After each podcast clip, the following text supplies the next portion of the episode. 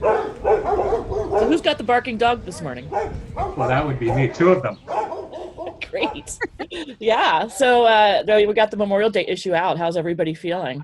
You know what? It was actually, uh, you know, I, I thought it came together fairly easily this year, and um, I was actually taken aback at the size of the paper when we were all done because when we were sort of focused on getting it done, it's not a holiday issue like any other we've ever had. There's something about doing it virtually. I think that when you're not seeing the actual um, printed pages to you know to, to proofread and all that, you don't see the size of it and, until it's all put together and, and, you look at it digitally. I think we were over 100 pages. Is that right? Yeah, right at 100.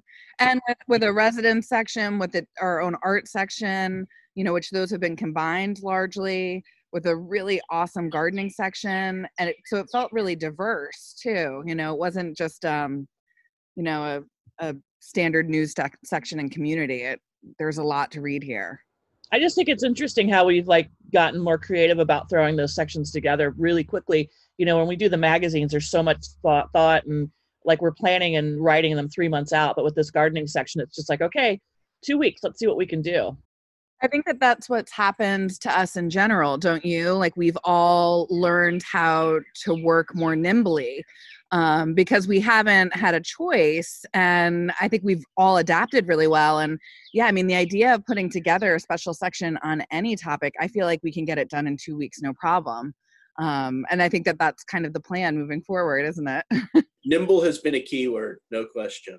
Well, it's kind of weird how it's sort of like, you know, everyone said, well, you can't work from remote. How can you work from remote? And it's for everybody's doing it now. And I don't know. I just think that we probably won't ever really go back to doing it exactly the way we used to, right? I think that you're seeing that with local businesses are going to adapt and change. And um, I think we'll all be working remotely more often. I think you're going to see the same thing happen in schools. Um, I think, at least for the next couple of years, this will probably fundamentally change the way most of us do most things. It's interesting because we talked about this about the the newspaper in general that we knew we had to make some evolution here in the next year or two or three. It was coming, and we we all knew it was coming, and we were sort of bracing for it.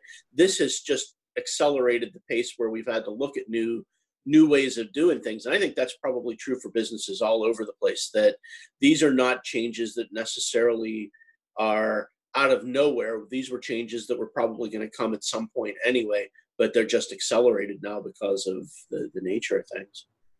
It's going to be interesting to see the future landscape, and, and again, a year or two out, whether people start to to slip back into into doing things the way they used to do it, or or what changes do become permanent, um, you know, moving forward, and and what how how the technology will evolve to help promote that. It'll be interesting or how many people decide to move out here permanently and not go back to the city.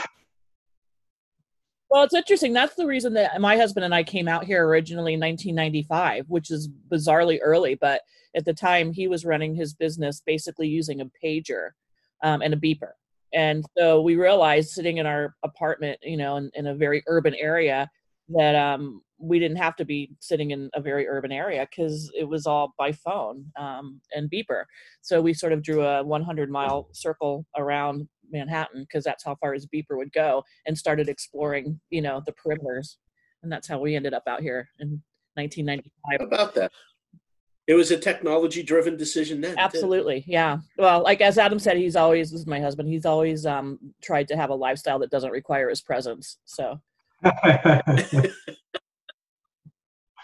I think we saw that also uh, at the Express. You know, we I had always worked with Michelle Trauring as a freelance writer here and there, and a couple of years ago when you know Annette left the Express to explore their options, I needed somebody who had a really strong arts background because replacing Annette is like impossible. Um, and so I reached out to Michelle Trauring, and Michelle Trauring, you know, is in Colorado, but very familiar with this landscape. And I found she was able to put together news features, arts features, business features from Colorado often better than some of the freelancers I had on the ground here. So I, you know, I think I could see a few years ago um, that working remotely was very possible for us as journalists. I think especially when you had someone like Michelle who knew the area really well, you know, already. I think that's the key. Like once you know this area, um, it's easier to go elsewhere and cover it from elsewhere, especially if you're talking about arts, because so many of our stories have always been done on the phone, anyways, because they're previews of events that uh, involve people that don't live here. So it's not like you can go visit them and do an in person story for a lot of those. I just want to point out that I gave uh, Michelle her first job out of college. Trauring. You always do that. I do because she's so exceptional, and I told her that yesterday. I was talking to her, and she's just she's just so talented. It's really incredible to see the, the progress that she's made and her growth. It works out well for her too because she lives out in Colorado, where she can probably afford to live a little bit more cheaply than those of us who have to pay our mortgages out here on the east end of Long Island. And I feel compelled to add that you can't replace Annette, so we eventually had to just go back and get her. Yeah. and then I got to get her back too. Woo! Yes. So when I move to Maui, you guys will understand that this will work remotely, right? 100%. you think I'm kidding. I know you do. I know you're not. So Georgie, how's that homeschooling going there in the your neck of the woods? Um, well, my kids and you know I have informed their teachers of this. They're actually taking today off from school because it's my birthday, um, and you know. Happy birthday, Georgie. um, and so we we're doing well. I mean, we're getting through it. It's very um, it's very challenging because I feel very fortunate to be in this position, but I'm working as well. So I have, you know, my full-time job and my husband, you know, has his full-time job, but then we've got these two kids at home that um, one in particular, my kindergartner, really needs um, a lot of assistance to get through the school day. Um, it's not like I can just set him up in his office and give him a list of things to do.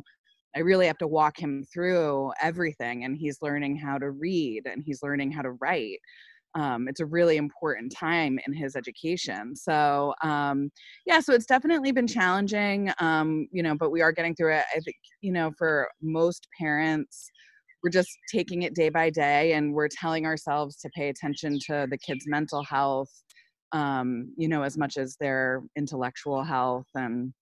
I'm curious if any of the school districts or any of the teachers are just sort of like, okay, the kids are just like hit the wall because the school year goes so late in June in this part of the world. And I just wonder too if some people are just going to be like, okay, we need to just call this a year because um, parents are breaking down and kids are just not functioning well. I don't know. Have you heard any any talk about that among your friends? We've heard rumors, um, and I'm not going to say which school district. That one school district was considering closing the school year in mid June instead of at the end of June when it traditionally happens. Um, and I've I've heard about that happening elsewhere in the state. You know, as long as the teachers have met their contractual obligation in terms of the number of days they have to teach per their contract, um, I think any of the districts could make that choice. Um, but I think there's still so much up in the air in terms of graduation ceremonies and what's going to happen there. Um, so I think you'll see some of maybe those decisions made before any district would consider announcing an early closure, at least locally. I wouldn't hate school ending early to be honest with you. Again just because of the position that i'm in and i plan on working with my kindergartner on those skills that he needs to work on through the summer but it would take a little of the, pressure off. Um, you know of course a lot of us parents are also wondering what if anything is going to happen in terms of summer camps. Um, yeah like the unstructured time could be an issue too you know i'm yeah. dealing with that now because my daughter is a just finished her freshman year at college and her finals were like two weeks ago and it's just like oh it's four o'clock i think i'll get up you know mm. it's very difficult when they have absolutely no structure whatsoever you know was it cuomo who said this week that if he had kids or he would if he had young kids he wouldn't be sending them to summer camp because of the um, the new medical condition that's that's uh, showing up in, in kids the kawasaki um.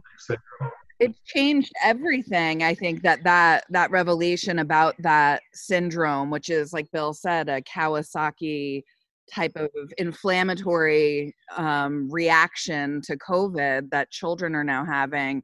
Before then, it was like, well, maybe we can send them to come summer camp. Maybe schools can reopen pretty easily because kids aren't getting COVID and that just threw everything on its head in terms of how we handle this with our children i know that we um, have an opportunity to send our kids to summer camp if um, they are open, but we're having active conversations in our household about whether or not um, that would even be worth it.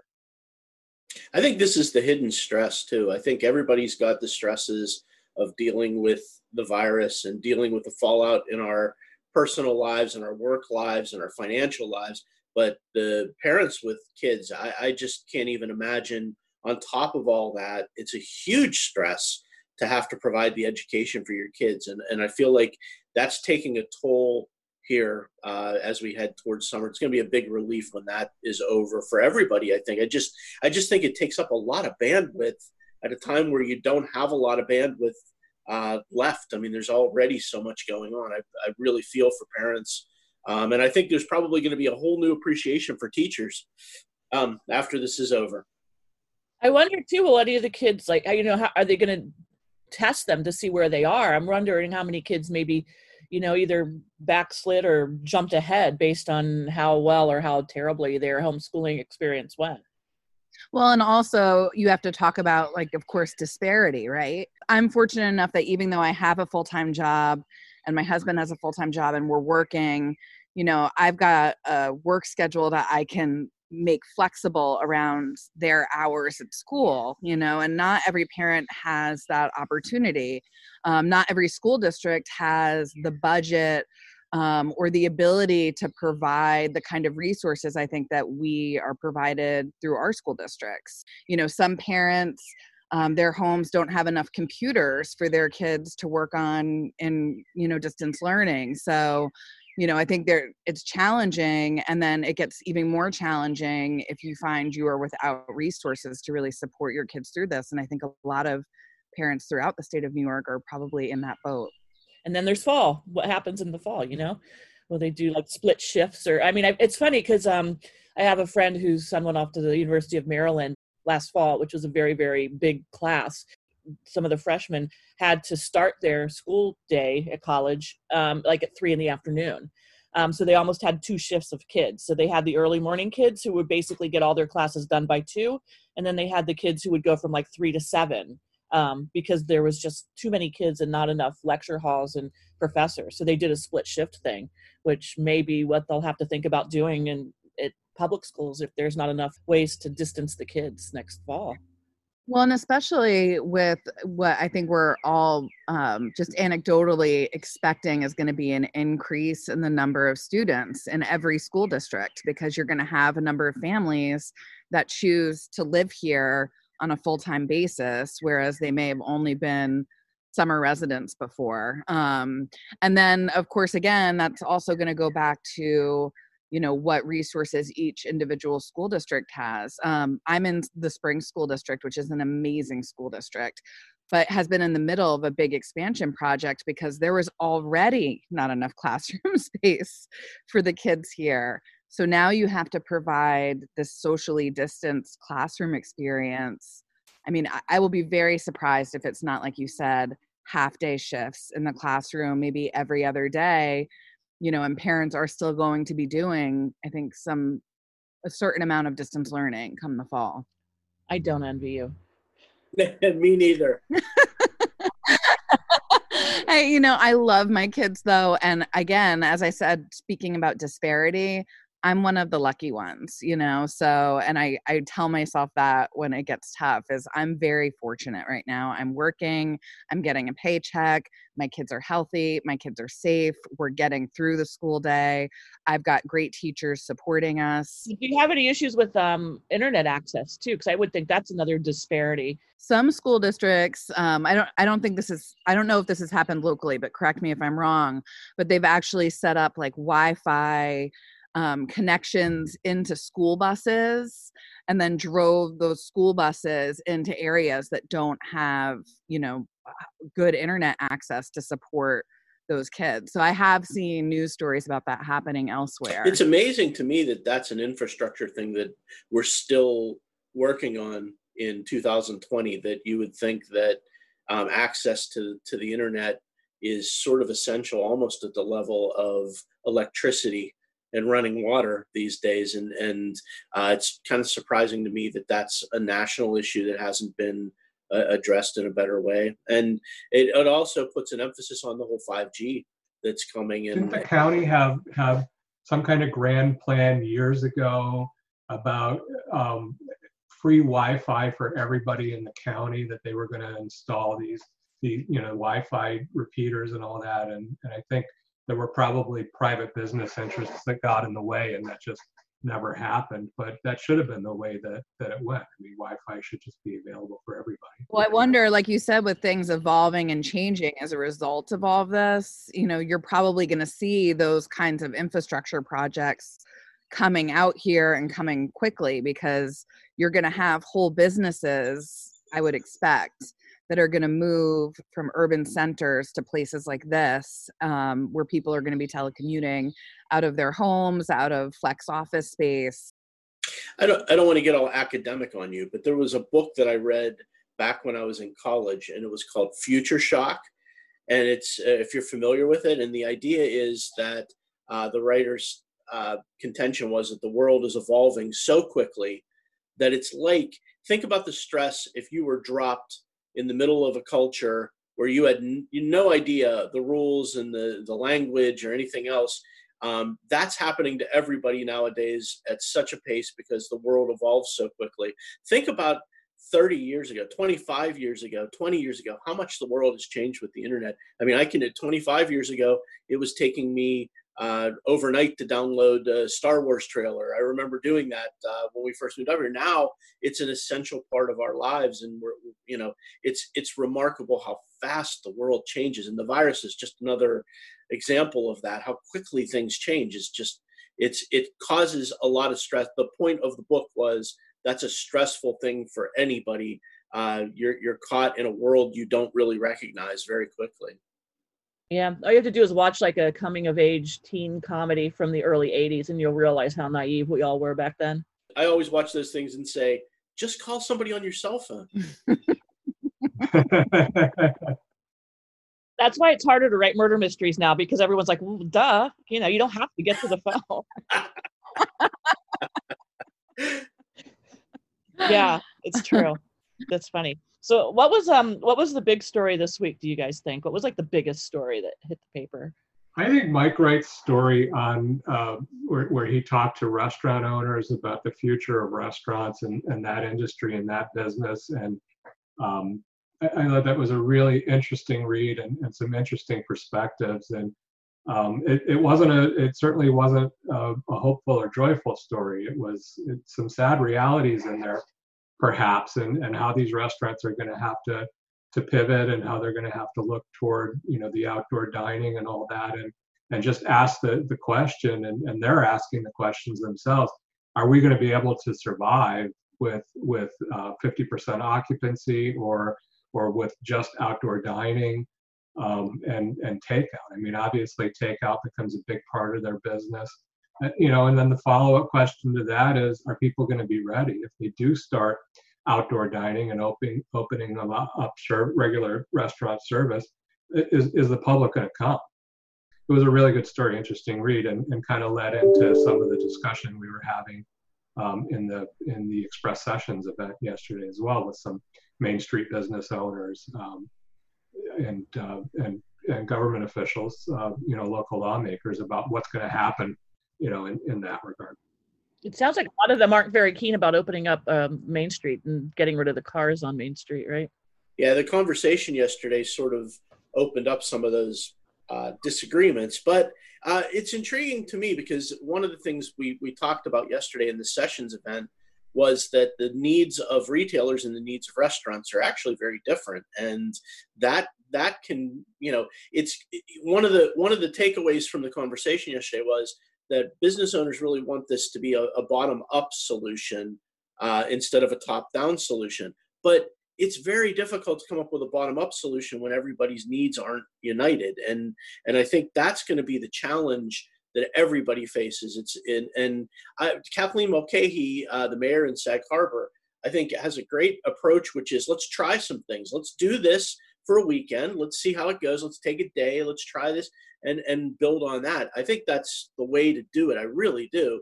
Um, but at the same time, there is a risk there that that that you are going to do damage to some businesses. Um, and and that's a tough uh, trial and error. I mean, people's lives are at stake here, people's livelihoods, and and uh, I don't envy uh, folks who are making those decisions. It's a tough call. Yeah, but I think it's true. I mean, it's sort of like how we've adapted because we had to. I mean, if we talked about adapting during our normal work week, we would never find the time to say, okay, everybody work from home next week. You know, we just would never have done it. And I feel like the Main Street businesses is kind of the same thing. For years, there's been like, let's shut down Main Street for one day and see how it goes. And there's never been any interest in, you know, even trying it for one day. So I feel like this might kind of force their hand a little bit, just like we've had to learn how to do this remotely there may be a, like now is the time we're just going to have to try this for one day and see how it goes and maybe it's the middle of the week or something. That came up yesterday in the sessions and I, and I think somebody used the phrase silver lining and, and that may be the silver lining from all of this is, is it does kind of force the municipalities to to try and experiment try some different things.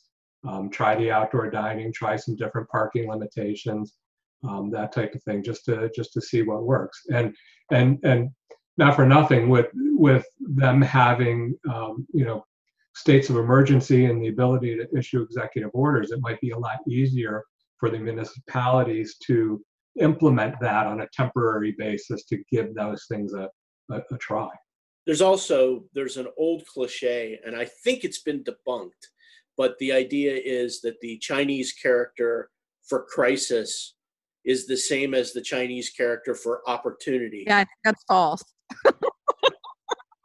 yeah.